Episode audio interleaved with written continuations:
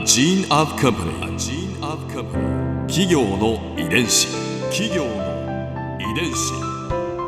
全国に546万社以上あるとされる日本の企業その企業の数だけ理念があり使命があり人間ドラマがありますこの番組ではさまざまな企業のトップや社員の方にお話を伺いながら成長する企業の DNA を解明していきます企業の遺伝子。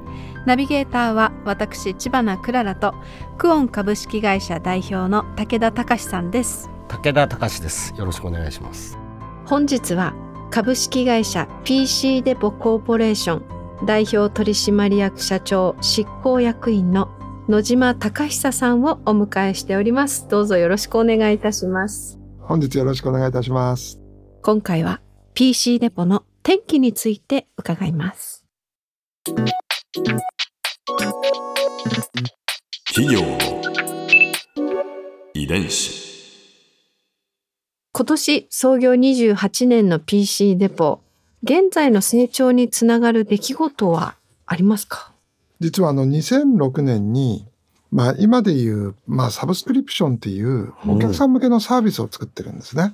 はいでそれはまあ、うちの会社の中ではプレミアムサービスという名前で当時スタートしてるんですけども、うん。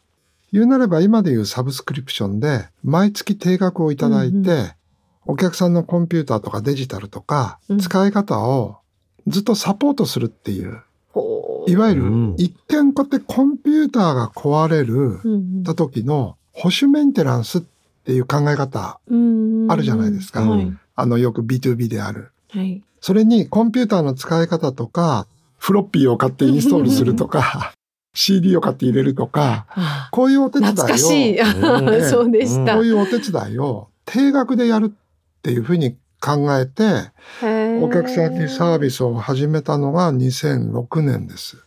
早い。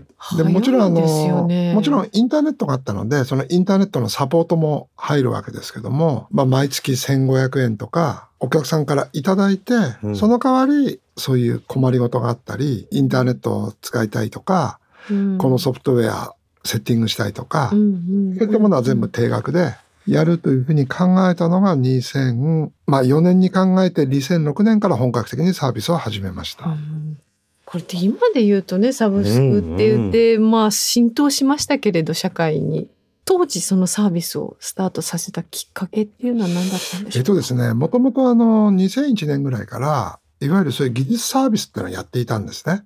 要はソフトウェアをインストールするのに1件いくらとか、うん。ただあの2003年ぐらいにはもうユビキタスっていう言葉があったんだけれども、ありましたね、えー今でいう IoT なんですがう、んうんうん。まあ、概念は一緒で、まあ、全てのものがインターネットにつながって、うん。まあ、便利な時代になると。で、その時にやっぱり、例えば音楽で言えば、一曲ずつうん。ダウンロードっていう行為でうん。変えるとか、うん。あの当時ですとやっぱり音楽のデジタルサービスもうん。徐々にこうやって出始めてる時に、うん。まあ言うなれば、これいちいちお客さんに、じゃあ音楽一曲いくらっていうサポートメニューを立て付けるのかと会社で。あ。そんなことはできないだろうと。とつまりお客さんが、まあ例えばですけど、北島三郎を聞きたいんだと。あ。うん。そしたらインターネット上で一曲見つけてあげて、うん。それを、まあ言うなれば当時コンピューターに入れてうん。再生するなんていうサービスを、うん。じゃあ500円でやるのか1000円でやるのかって言っても、まあそんなことはもうできないと。これからはそういうものも全部この一括毎月のフィーの中でやっていくことで、うん。いわゆるサービスに早い段階でキャッチアップできて、あそれでお客さんもどんどん新しいものが取り入れられるという、いわゆる技術サービスのメニュー作りからもそもそも先の時代を見ると、もう合ってないってなって、サブスクリプションに変えたんですね。じゃあインンターネットの中で売買される商品がはこうどんどん小さく細かくなっていった。要はネットショッピングはもちろん始まってはいましたけども、うんまだ一般的ではなかったんですが、うんじゃあそれすらサポートするってなると、うん。1回のショッピングにいくらなんだとか、300円の商品を買うのに、サポートそうそう1000円払わなきゃいけないということになっちゃうわけですね。なっちゃいますね。うん。で、もちろん当時で言うと Google Earth があったり、うん。あの Google マップがあったり、でそれの使い方はいくらで教えるんだと。で、もちろん技術サービスっていうのは当時売り上げも小さいですから、そう大きなことではないんですけど、ただ今後はこっちが主流になるんだから、早くサブスクリプションに変えよううんということで、まあ当時サブスクリプションって言葉なかったんで、うん。定額会員制保守サービスとか、うん。なんかそんなような言葉で表現したと思いますけれども、うんうんうん。企業の遺伝子。なんかこう今で聞くとわあ心強いって思いますけどその当時そのプレミアムサービスはどのように皆さんに受け入れられたんですか、コンピューターの保守サービスじゃないですかね、やっぱり。うーん。あとはインターネットつながんない時に来てくれるとか、その個人をサポートしてるっていうほど、コンピューターが一般的じゃないんですよね。うん。今で言うようにそのいろんなサービスもないしはい。SNS があるわけでもないし、そうですよね。そこからやっぱりこうやって時代もついてきて、iPhone がヒットして、うんそれで iPad がヒットして、うん言うなればその我々が機械をサポートするってところからライフスタイルとかコンテンツまでひっくるめたうんサポートができる時代に、うん。まあ、なってきたと。ですからお一人のお客さんでコンピューターと iPad 使う人もいれば、うんご家族でコンピューターとうん iPad を使う人もいると。でたまたま我々2012年に東洋経済さんっていう。雑誌社さんにデジタルコンテンツ出してくれと。で、当時まだあのデジタルの書物がほとんど皆さんやられてない時で、うんですから我々その電子データをもらって我々のサイバーで再配信なんですけどもうん。iPad とセットにしたんです。ん？iPad を買うと、東洋経済のコンテンツが読めるということですか？あそう、正確に言いますと、東洋経済 iPad っていう名前で、うん。東洋経済が定額で読めるうん。iPad 付きのプランを発売しました。PC デポが。はい。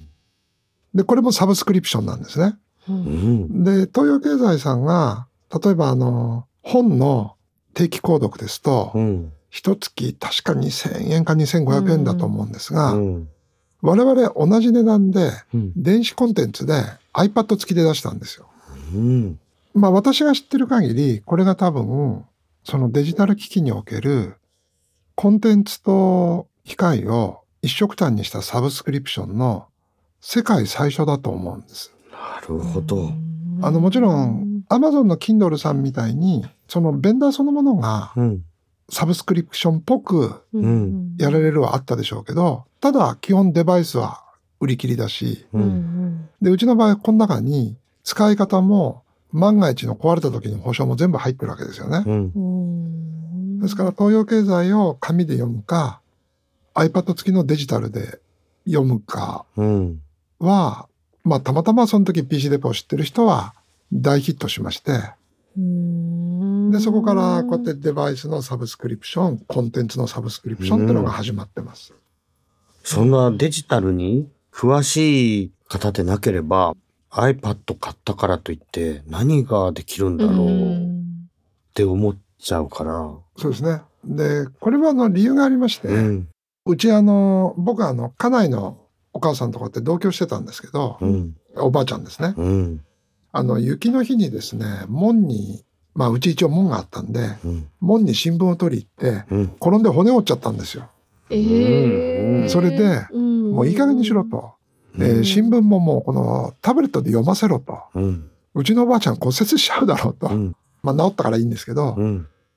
で、それで東洋経済さん行って頼んだんです。そうん。そこがきっかけだったんですねはい。おばあちゃまのうんおばあちゃまが転んじゃったか事件があって、うんら。はい。で、それは今も方針が一緒で、やっぱり困りごとをどうにかすることで我々のサブスクリプションサービスって発達してきたんですね。ここで Clara's viewpoint 今回印象に残ったのは PC デポが定額サービスの先駆けの会社だったということですあの社長のねおばあ様の骨折のエピソードも興味深く伺ってましたが人がこう毎日日々を暮らす中で課題っていうのがやっぱりあると思うんですね。でそれってこう周りの人には見えない課題はがあってでも本人にとってはすごく大きな課題。でもそれをこう一つ一つこう小さく見えるような課題も一つ一つ第三者の目からこう解決していく。しかもその人に寄り添ってあの一緒にこう解決していくっていう姿勢がですね新しいサービスの実現、まあ、次々と新しいサービスが生まれていくわけでそれってなんかすごいことだなって思いました。何よりも人に優しいビジネスだなって思いました。企業の遺伝子。